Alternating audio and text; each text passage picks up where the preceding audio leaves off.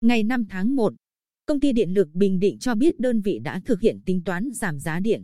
Giảm tiền điện đợt 2 năm 2020 cho gần 400.000 khách hàng sử dụng điện trên địa bàn tỉnh chịu ảnh hưởng từ dịch COVID-19 với hơn 43 tỷ đồng.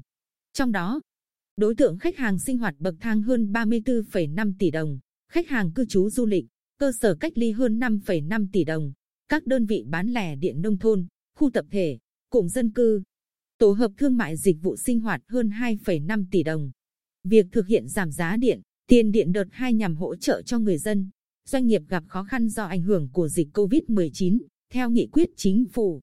Thời gian hỗ trợ giảm giá điện và giảm tiền điện cho khách hàng là 3 tháng tại các kỳ hóa đơn tháng 10, 11 và 12 năm 2020. Tiền điện được giảm giá đợt 2 sẽ được hoàn trả trong hóa đơn tháng 1 năm 2021.